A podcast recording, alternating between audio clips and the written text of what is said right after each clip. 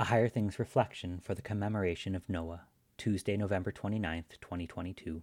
In the name of the Father, and of the Son, and of the Holy Spirit. Amen.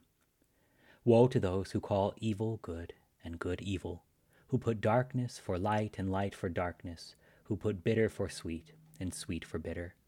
Isaiah 5:20. In the name of Jesus. Amen.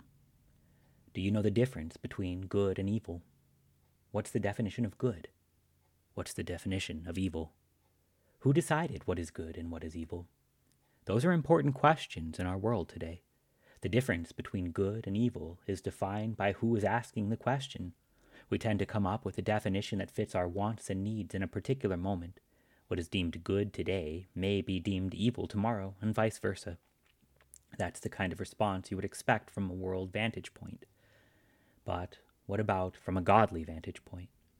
What does God say is good? What does God say is evil? How do you reconcile the two? In our sinful and fallen world, we have defined good and evil with definitions that are acceptable to us. However, what is acceptable to us does not always mean is acceptable to God. That's where we differ from God.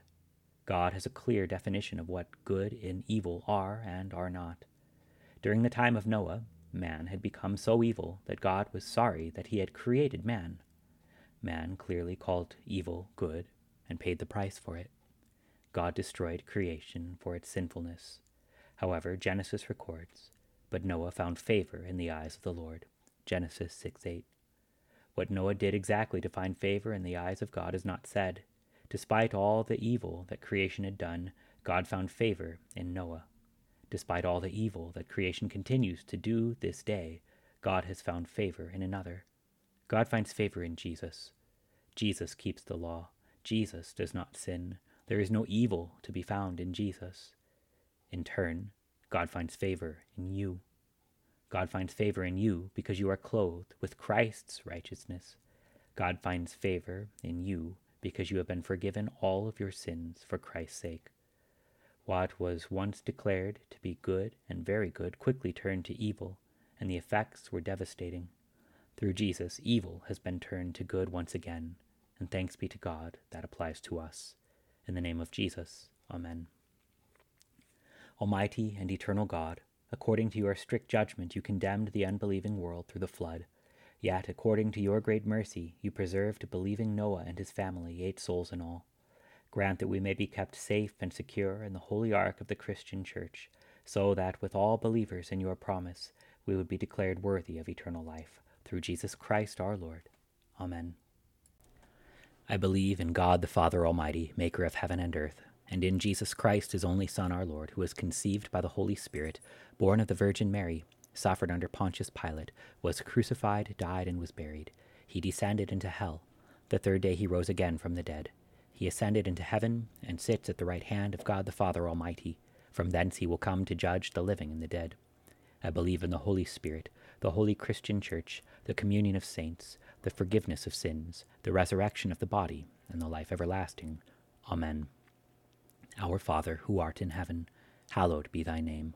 Thy kingdom come, thy will be done, on earth as it is in heaven. Give us this day our daily bread, and forgive us our trespasses, as we forgive those who trespass against us. And lead us not into temptation, but deliver us from evil. For thine is the kingdom, and the power, and the glory, for ever and ever. Amen. Higher Things reflections are free, just like the gospel, but they exist and grow from your generous contributions. All donations are tax deductible.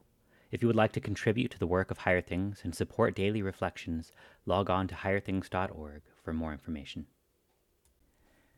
Check out Minute Messages, gospel filled devotions for every occasion by the Reverend Dr. Matthew Richard. Hear what Reverend Harrison Goodman, pastor and content executive at Higher Things, has to say. Hey, that's me. Reverend Dr. Matthew Richard gets right to the point, rightly dividing law and gospel, leaving us with the truth of God's word and the comfort of his promises. For all of the places we find ourselves overwhelmed by a lack of time and an abundance of sin, these brief but incredibly pastoral devotions are a gift to the church.